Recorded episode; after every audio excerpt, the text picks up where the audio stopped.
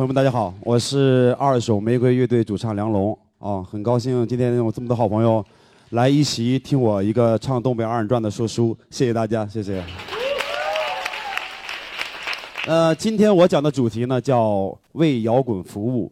其实现在我看到这两个字，对我来讲，呃，说心酸也好，还是说就是很丰富的一种感情会涌上心头，因为我基本是把我的这个。小鲜肉到老鲜肉的岁月都交给了摇滚。其实我在想，人可能在某一时间、一个动机就改变了自己整个人生的一个轨迹，包括命运。啊，因为我是最早的时候对摇滚乐毫不感兴趣，也不知道什么是摇滚乐。就是有一次在听完刘德华的《来生缘》还是《半生缘》之后，对，然后觉得这歌呢怎么感觉还是有点不够吃劲儿。后来突然看到一个。一个非常有智慧的一个台湾歌手叫做郑智化，然后听到了苦涩的沙吹动大脸庞的感觉，我突然发现他特别有素质。那直到有一天呢，在电视上，真的我记忆里是中央电视台应该是，呃，播了几个小伙子非常酷，穿着黑色的 T 恤衫，留着长头发，说现在北京非常时髦一种音乐叫做摇滚乐。后来我才知道这帮小伙子就是呃后来的经典乐队黑豹乐队。那从那之后呢，我就开始接触了这种摇滚乐。我突然发现他们的歌词特别发人深省，特别误导青年，然后一直把我误导了喜欢摇滚乐。后来听唐朝，那么这里面有一个小段子，就是说有一天我骑自行车看到一个叫崔健的人，然后系了一块红布，上面写个南泥湾，我就拒绝了。啊，我觉得他是一个翻唱歌手。后来我这个北京有一个亲戚到齐齐哈尔来来问我说：“你现在听什么音乐？”我说：“听摇滚乐。”他说：“听崔健吗？”我说：“不听，那好像是一个翻唱歌手。” 他说：“你这个太可笑了。”他说：“现在在我们北京啊，从八岁到八十岁都听崔健的音乐，那是一个非非非常伟大的人。”后来我才开始听崔健，听完他之后就麻烦了。对，当然了，我现在的长相有点很惭愧，面对这张照片啊。呃，大家可能认不出来，这个这个不是我，啊，是下面这个。这就是二手玫瑰创建的时候，就在这个农村。这个农村是叫新华村，离这个哈尔滨的市区大概需要嗯四十分钟左右的路程啊。然后因为我是两次进京啊，不是赶考，两次进京都失败了。因为第一次来了之后，就是疯狂的送歌，送歌的意思就是说我把自己之前的一些作品。按听说过的故事，要给各个唱片公司去选送，然后我送到了当时特别有名的，包括什么竹书文化呀，包括前早期的麦田呀这些公司，后来都留了户籍号，也就销声匿迹了，因为他们觉得我的音乐太高档了，可能他们接受不了。后来两次被挫败，我就回到了东北。回到东北之后呢，基本就是一个放弃的状态，因为我觉得这两次并不是说我。呃，不够坚持，而是我不知道该怎么坚持，我的东西该怎么写。因为我第二次离开北京的时候，我发现，就即便崔健来敲我的门的话，我也没有任何机会，因为我不知道该以什么角色就跟这个圈儿、跟他，或者是跟这些东西发生关系和影响。那么，直到我回到东北的哈尔滨，回到农村，这个时候呢，因为大家看一下，这个除了最后那个长得特别农村的我的朋友，那个长头发叫马金兵。是一个回族，然后下面这个是温恒，是我当时的鼓手，也是我的学弟。我们俩在一块学打鼓。我们仨最早的乐队叫黑镜头。那个时候其实我们还是整个东北都是 heavy metal，你知道东北人特别要命，就是一点没情趣。那个时候我一回东北，所有人都披个长头发，然后弹的一样的歌，Nothing，就 Metallic，我实在受不了。所以后来我们组建这个乐队呢，叫黑镜头。那么尝试了很多种风格，最后在我被开除，我当过保安，在我被开除之后。由于生计问题，我们这个乐队就不了了之了。那我等我九九年两次进京回到东北的时候，这两人找到我说该怎么办。然后我呢，特别赖皮的，借着他俩的这个对外的宣传，说梁龙在北京混迹了三个月，我就在以这个名声，我在东北骗了一星期的吃喝都没重样。因为每天会有人请我喝酒，说想问问北京什么样，北京的女孩女孩的腿是不是够高够亮。北京的摇滚乐是不是那么发达？见不见老五？见不见崔健？这些问题，然后我用我的口才跟他整整骗吃骗喝了一星期，啊。那么后来发现一个问题，骗完之后没事儿干，那我们仨就开始合计，说认识这个图片中的最后那个小伙子叫苏永生，他是一个村里的怎么说呢？你可以叫喇嘛匠，就这意思。他婚丧嫁娶，他就接活的人。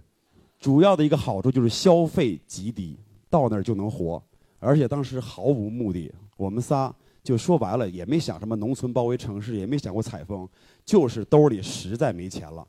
我们仨就跑到这个孙永生家就混去了，这就是他们家的门口。后来我们也去过，后来回回访过，回访过。现在他比我还胖，现在是个村官，是学校的一个老师。那么那个时候，我发现，在农村，我一共前后生存了大概三个多月吧。突然有一天，我发现，就是自己整个的人是变得很空了，就是之前对摇滚乐那种城市那种桎梏啊，什么高楼啊、大厦呀，什么精神呐，这些三单词全都抛掉了。我突然发现我很放松，那么在那个时间，我产生了一个冲动，啊，其实我我先说一下，我不是唱二人转的，我也没唱过拉场戏，啊，很多人问过我是不是唱过二人转和拉场戏，我确实没干过。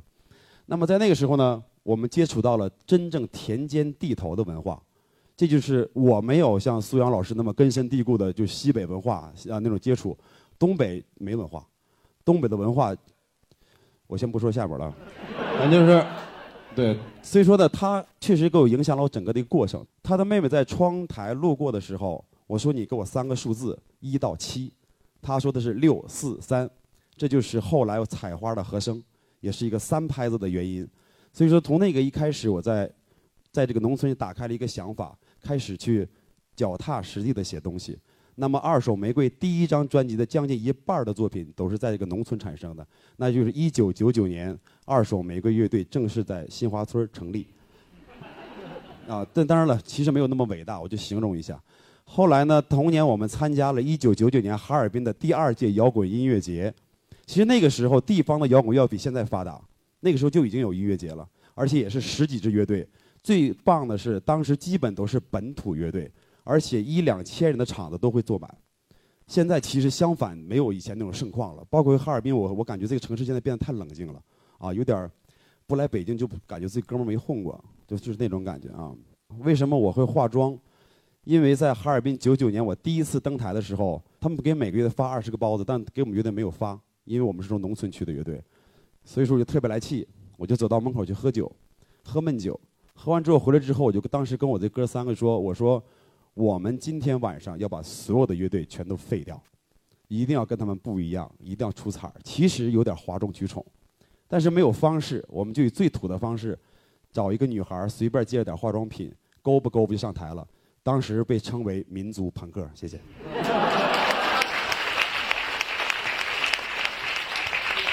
后来呢，我们就来到了北京，然后有人形容说，二手玫瑰到北京是伸进北京的一只怪手。其实我自己对这个单词并不知道该怎么解释，但是我看到这张图片的时候，我觉得我也无语言表。现在看起来挺国际化的是吧？当时他们觉得疯了，他觉得你这个人来干嘛？来霍霍北京城吗？来霍霍中国摇滚乐吗？其实我也不太清楚。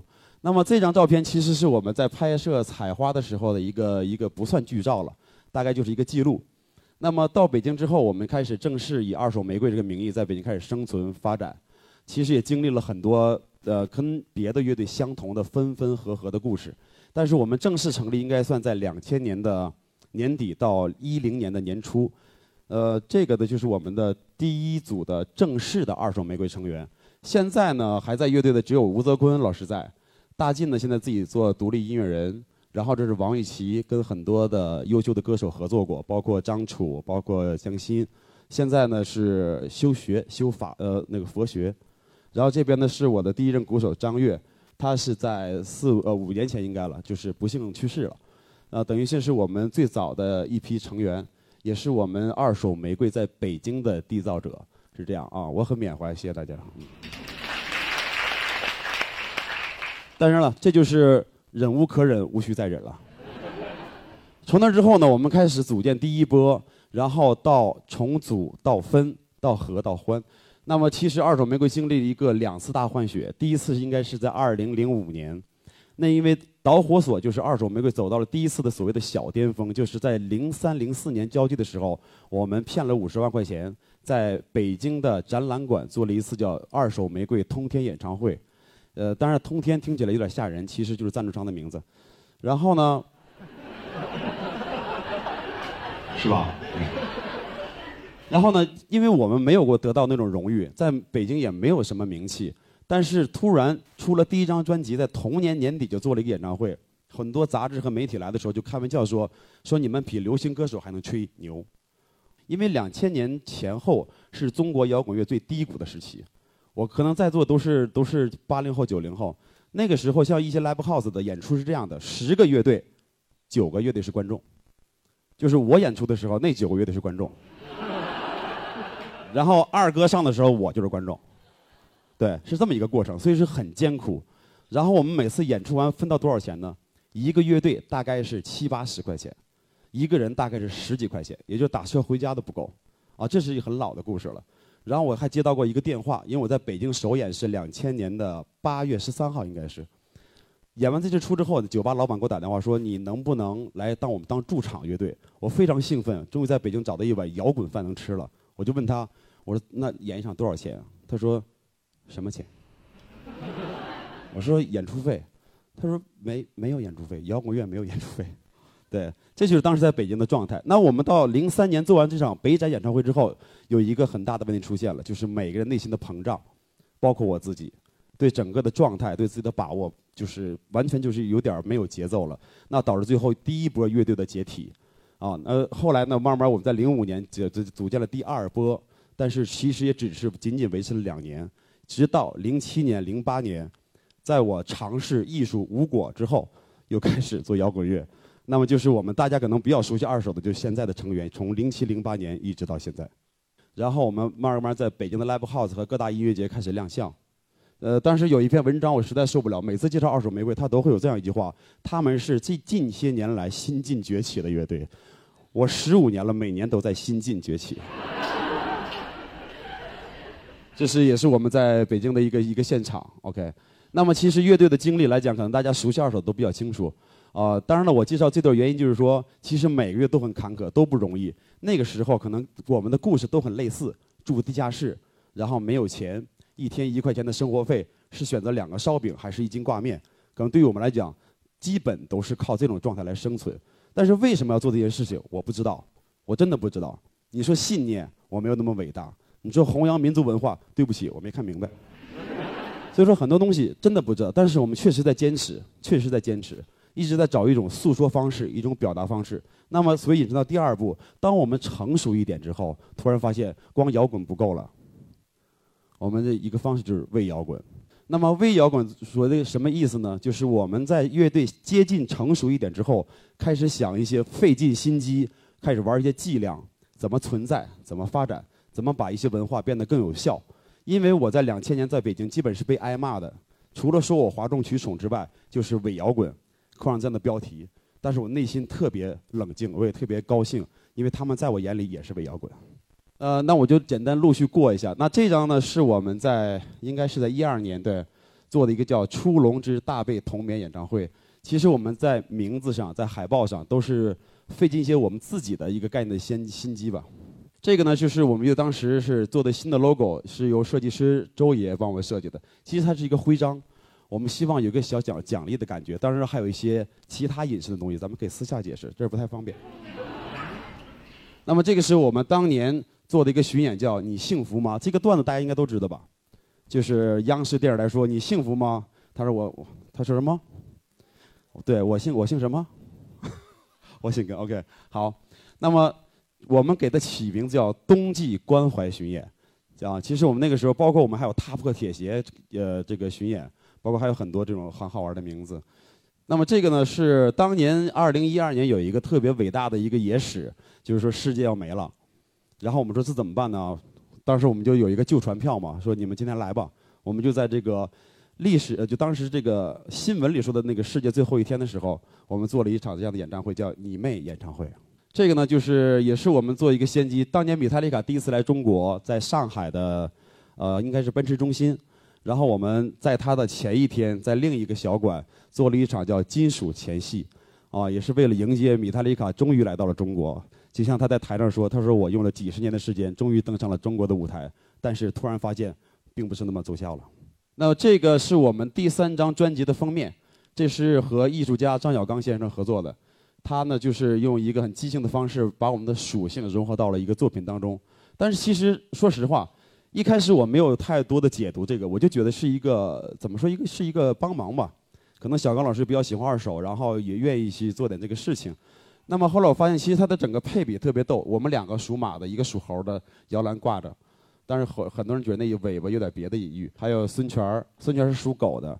啊，所以这个照片后来我整，我个人觉得其实还很符合二手玫瑰目前阵容的一个状态。那这是我们第三张专辑，第三张专辑为什么介绍一下呢？因为它里面有一些红色的花瓣，就是你打开的时候它会掉出来。掉的时候，后来我跟周爷设计师我说，为什么你要设计这么一个过程，而且很复杂？他说呢，设计这个概念就是我们要制定规则，这是第一个很重要的。第二就是它有动感，一般的专辑是很冷静的，它没有动的感觉，而这个打开花瓣它会掉出来，所以你会。自主不自主动一下，这也是一个我们一个小伎俩。这个就是很伟大的一个时代了。呃，那个年是我忘记具体哪一年是比较火的，就叫《中国好声音》吧，还是对我忘了，大概这个意思。然后我们为了配合这个伟大的娱乐时代，我们就发起由乐迷来翻唱二手玫瑰的歌曲。我一个专业的歌手我没找，不像他们那么不要那啥，比如说什么。用一些乐队人翻唱自己的经典，我我首先我没经典，那么这个我们起个名字叫做《二手好呻吟》，啊，是选了十组村民，我们管二手玫瑰村的粉丝叫村民，二手村，那由村民自己录音、自己混音，然后我帮他们整个呃设计，包括这个费用是我们乐队帮他出的。这个专辑现在我听起来特别耐人寻味，有机会给大家再再再扒一扒。然后今年呢，我们还在想要不要搞《二手好声音》第二季。啊，这个呢，我们每个地方都会有一些二手村的舵主，然后这是一个奖状，呃，大概有一个地区的负责人。其实可以看得出来，还是花了很多心思在这个市场的探讨上。因为我们是独立音乐人，没有公司，也没有人去管你，基本都靠自己的一些小伎俩来存在。那这边就是一个我们二手玫瑰特制的一个徽章。这个作品呢是二手玫瑰比较正式的第一代二手玫瑰乐队衍生品。这边叫鞋拔子，这个叫绿帽子。这个“绿帽”这个词儿不受地域限制吧？大家都知道“绿帽子”什么意思吧？哦，那好，挺冷静啊。他们问我为什么做一个脚一个头，对，从头到脚都要有影响。对，那么综上所述，其实我们乐队还是说实话，我个人认为还是比较对一些细节工作还是做的很多的想法。但是我发现一个问题，即便如此，一个独立音乐的存在还是有很大的问题或者和困难。啊，那。从这之后，我们继续往下走，可能迎来了二手玫瑰所谓的一个小高峰的时间，就是在二零一三年，我们做了一场叫做“摇滚无用”的演唱会。知道二手玫瑰的乐队的人知道，两千年我到北京第一句话喊出来的是：“大哥，你玩玩滚，玩它有啥用？”就那个时候，我感觉我是起码是给摇滚圈打了一针兴奋剂，起码打了一个反问的兴奋剂。你们在坚持，你们在做，到底是干什么？那么从这开始，这个红墙也是我们的一个隐喻。红墙内和红墙外，我们需要知道什么？我说过，崔健是不可替代的，因为崔健不是他的歌曲本身不可替代，而崔健的时代。他在一九八九年中国改革开放最开始，刚知道外面的世界的时候，他唱出了一无所有。那个时候我们并不是一无所有，而是我们在选择上一无所有。那么我认为红墙可能是也是我们个人的一个隐喻。那这是一款，也是一款纪念海报。那刚才我说了，十二年前，呃，十五年前问了一句“大哥，你玩儿滚，玩儿它有啥用？”十五，呃，十三年之后，我们回复了一句“摇滚无用”。很多人提出质疑，说你这个小子从来就没对北京好过，没对没对滚圈好过，说有啥用？最后你来个摇滚无用，我说不是，摇滚无用，还有后半句叫做无所不用，这才是我们真正想表达的，在这次演唱会上。呃，这张是比较吹牛的照片了，所有的演唱会都会拍得很全面，大广角。看起来人满满的，其实都不好说。那这张照片是一个主要体现是服装，这个服装我们是跟一个当代艺术家叫做宋晨合作的。啊，其实每一个乐手都有一个单独的设计。那今天可能这个资料没有那么全，大概是这个意思。这张照片看到舞台的整个装置，我们这个舞台的舞美是跟一个艺术家，也是做雕塑的当代艺术家，很优秀，叫郑璐。那由他来操刀做的，那大家可以看到后面是一个我们国家的祖宗，一个宝贝熊猫，然后还有包括天上飞的猪，啊，这些猪呢，其实后来我们做了也是做了一个艺术衍生品，叫做艳遇，啊，那这场演唱会其实在整个舞美上和它的整个服装上，我们是确实花了很多心思。呃，这个歌我提一下，这个叫《白花》，也是我们乐队唯一一首就是比较偏事儿的歌曲，就送给送给昂山素季的一首歌。因为这个我解释一下，首先它这个是一个作品，就是人从没到有，从有最后再打没一个过程，啊，然后呢，这个也是郑璐的一个作品。我说一下为什么我写这首歌。当年我在上厕所的时候，很无聊的翻杂志，还是翻我们官方的一本杂志，叫做《三联周刊》一类的，特别特别正经的杂志。上面就介绍了整个昂山素季的一个背景。我读完之后呢，确实确实挺感动。说实话，因为我从来没想过给某一些，尤其是政治人物去写歌。我认为这个东西吧，挺挺挺麻烦的，而且说政治这个东西本身就像一个糖一样，就是抢来抢去的事情。所以我不想过多解释。那么我们在写这首歌的时候。其实就是出于对一个女人，对一个女人的一个经历而写这首歌。那出来了一个段子。我有次在应该是迷笛还是草莓，我忘了，在外地音乐节演完之后就被就被就电话就给我，没有那么夸张，就电话打过来了，让我去道歉。我说为什么？他说你要把这首歌的动机写出来，你为什么要写这样的歌？以后不许再唱。然后我就很奇怪啊！我说我是在三联周刊上看着的，因为我胆儿小，对我吓坏了。我说我说我不能我不能犯违法的事儿啊。他说：“那个现在好像这个这个人物身份很复杂，然后我搞得也很头疼。我说以后唱还是不唱了？突然没到半个月，就好了，就是他就没事了。而且前两天我更高兴，访华了，所以我也被洗白了。谢谢大家。那工体其实到了一个我们所谓乐队的一个小高峰。过去之后呢，我们在这次获取到什么呢？获取到一个一个概念，一个字眼，叫做跨界。”我们从最早的以只做摇一位摇滚乐的音乐的状态，我们开始跟当代艺术、跟一些其他的形式开始做合作。那么通过这次合作之后，我自己也是考虑了几年的一个一个事情，也终于落实了，就是我们创建了一个品牌，叫做红配绿。说到红配绿呢，其实是，呃，怎么说呢？最大的功劳是来自于二手玫瑰的乐迷，因为我有一年去沈阳演出的时候，我突然发现底下的人是带着扇子来看演出，我就是东北那种，就是。苍茫天涯，我的爱，就是那种，对，就是那样的一个一个状态，然后全都带着扇子来看演出，当时我就吓坏了，我说摇滚乐还有能拿扇子看演出吗？啊，这个所以说，而且都是红红绿绿的，所以说因为那一个事件，导致了后来我们的服装，我们的包括舞美上还有很多的元素都沿用了红配绿。那么我在去年正式做着开始做这个品牌，这个呢就是我在应该是两年前，现在应该是两年前了。我做的一个个展，主题就叫红配绿。左上角的是浴缸，它的名字在作品当中叫长草。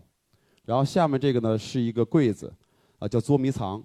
然后这个碗呢，我当时起的名字叫吃里扒外。灯笼叫做红男绿女，啊其实这个些大部分来自我东北的记忆。后来我在评价说，记忆家乡对一个人是什么？我不知道别人怎么理解，但起码我认为，并不是离开家乡的风景，也不是那么多回顾。我认为家乡的记忆对于我来讲是一场饕餮盛宴。说到这个这个柜子，其实我的概念来源于这个小时候我们会钻那个水泥管子，小时候在路边会放着很多水泥管子，钻来钻去，来回玩儿。这个名字叫捉迷藏嘛，所以把这个来隐喻出这样的一个作品。后来我用一句话形容我的故乡，我说可能故乡像一个女人，我就松花江嘛，松花江像一个女人，那像一面镜子一样，照着变化和即将发生的变化。这个还有人问我你为什么做跨界？我说我跨界的概念有一点，就是我有一些想法，通过音乐很难去直观表达。我把那些东西可能会放在作品里，也可能会放在影像里。这个就是我们红配绿的第一组的一个概念服装。啊，其实我特别高兴，就前两天有个张女士，对，就我也我也我也我也特别感谢的。我不知道为什么，因为我有一天我打开电脑，我的微博不是大 V，就那么点粉丝。突然发现几千条几千条艾特我，我说我什么事被发现了吗？我突然感觉很膨胀，你知道吗？特别膨胀，啊，我就感觉这出名的感觉真好。后来一看，一张照片都没我的。那这个红配的是我们去年的一个一个一个一个一个设计，然后呢，我们在纽约演完出之后，也特意在那儿做了一些包括。这个怎么叫 fashion show 吧，就类似于小小号小号版的，然后做一些宣传。我们把这组叫做艳遇美国纽约街头，然后遇到了我们这位美女，这位美女是我们美国经纪人的一个助理，然后由她帮我们一起完成了这次整个的拍摄过程。那到那一步的时候，突然我回到北京就有一个想法，我其实我觉得二手玫瑰它只是一个乐队，它只是一个个体，它不是好像就是跟我想象东西还有一些差距。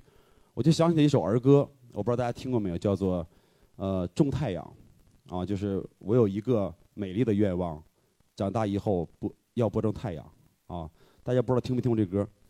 听过是吧？啊，一个挂在南极，一个挂在北冰洋，一个挂在冬天，一个挂在晚上。所以说回来之后思前想后睡不着觉，然后寂寞难耐，因为人到中年。所以说我在做梦做的不太好的时候，突然想起来一个成立一个东西，成立一个不光是二手玫瑰一个东西，成立一个更好玩的，让更多人能去一起玩的一个游戏。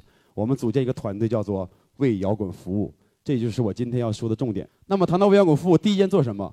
我们第一个行为是在去年，也就是从纽约回来，我们马上就做了一个一个展览，叫做“为摇滚服务”，就是两岸三地首届华人摇滚展。其实一开始只想做一个很普通的呃摇滚展览，因为我有一个概念。我突然有一天，我问一个年轻人，我说：“你知道谁是魔岩三杰吗？”我说：“你知道谁是崔健吗？”而且他是一个玩吉他的，他说他不知道崔健是谁。他更不知道魔岩三杰是谁，我很惊讶。我惊讶的是怎么，不是我不明白，这世界变化快。那么其实对于我来讲，做这个展览第一次初衷很简单，如果是想展望未来，不如先重读过去。呃，第二个原因，为什么融两岸三地？因为我读到了一个故事：台湾有一把吉他是砸碎的，砸怎么砸碎的呢？是砸向了总统府，砸向总统府。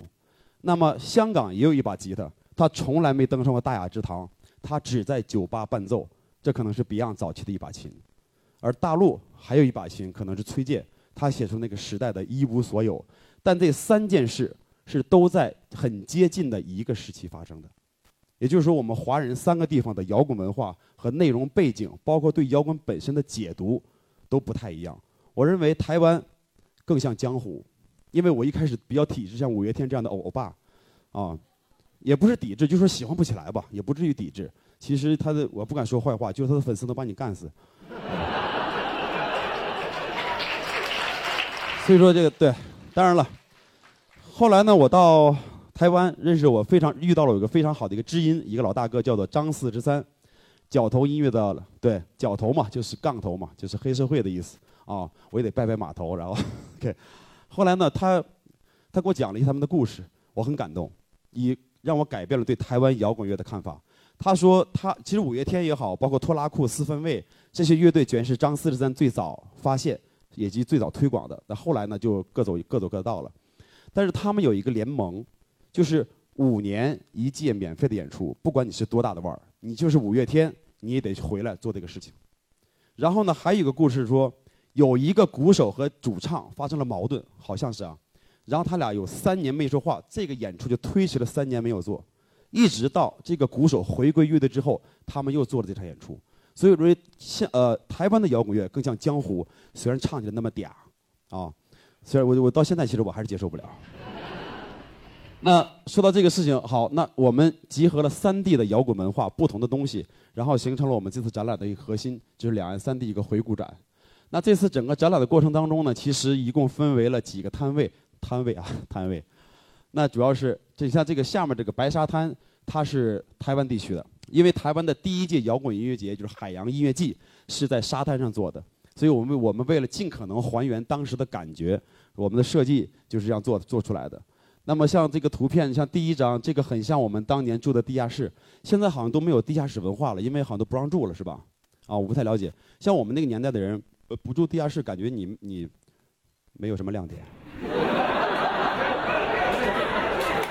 然后我们这个到这个地下室的时候，其实很多就是我们以前的朋友都来看了，看完之后一一到这儿吧，他就都驻足，马上老泪纵横，就是说我操，我想，我想，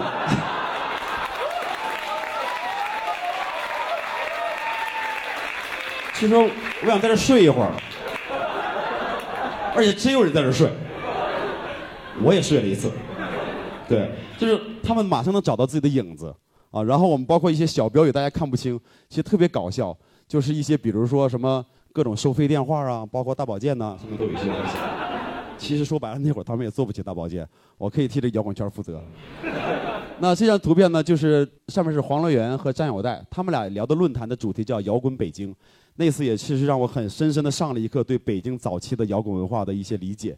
我们陆陆续续整个的活动是做了大概七八个的论坛，然后还有一次演出。也就是说，整个展览的周期结束之后，我们做了一场为摇滚服务的一场演出。那这次让我非常感动，像这个脑浊、南无、二手玫瑰，然后 还有台湾的朋友。我们是共同，大家都是免费来到这儿，然后一起完成了这次微摇滚服的首演。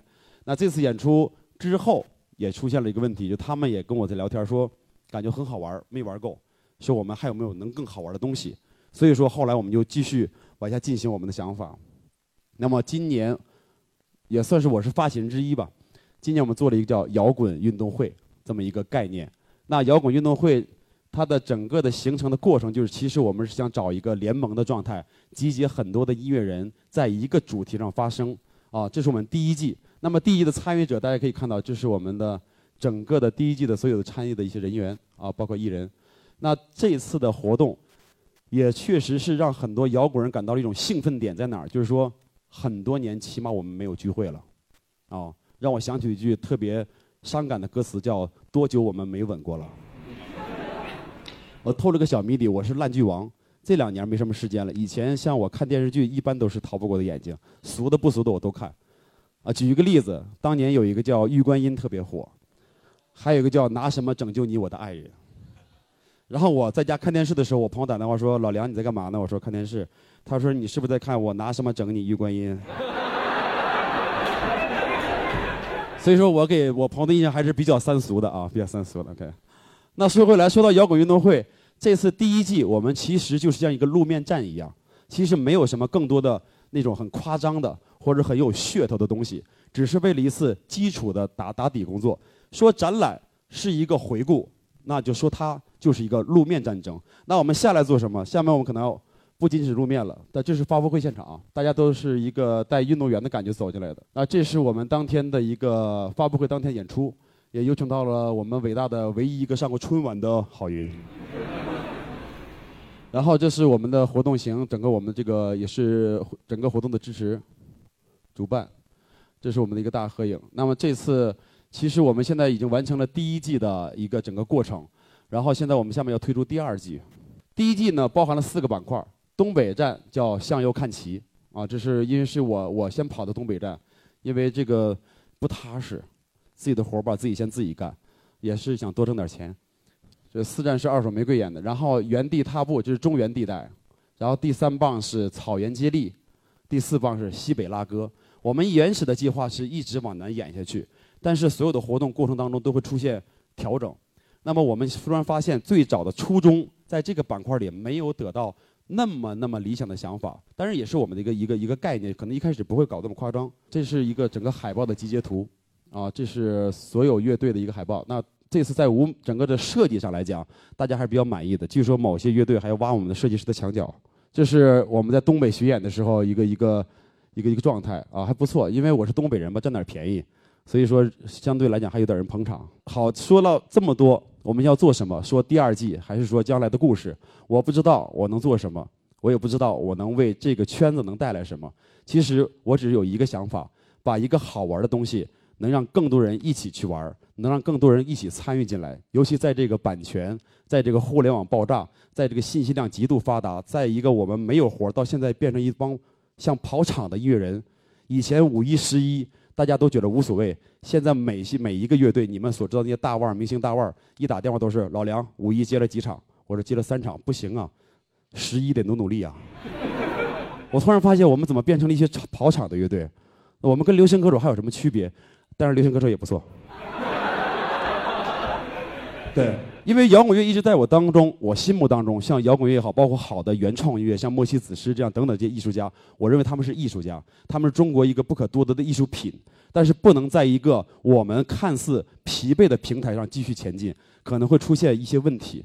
所以我希望能有一个好的平台，让这些优秀的人能在一个值得尊重的环境里面得到一种展现，甚至于市场的推广。我说了很多次跨界，跨界跟艺术跨界。那么核心的一句话就是让音乐通过当代艺术走进当代，让当代艺术通过音乐走进公共，这是我们一个最核心的想法啊。所以说，也希望能有更多的人参与进来。那为了不耽误大家时间，我们的结束语是像我们 logo 的一句话，就是“人民为生活摇滚，摇滚为人民服务”。谢谢大家，谢谢。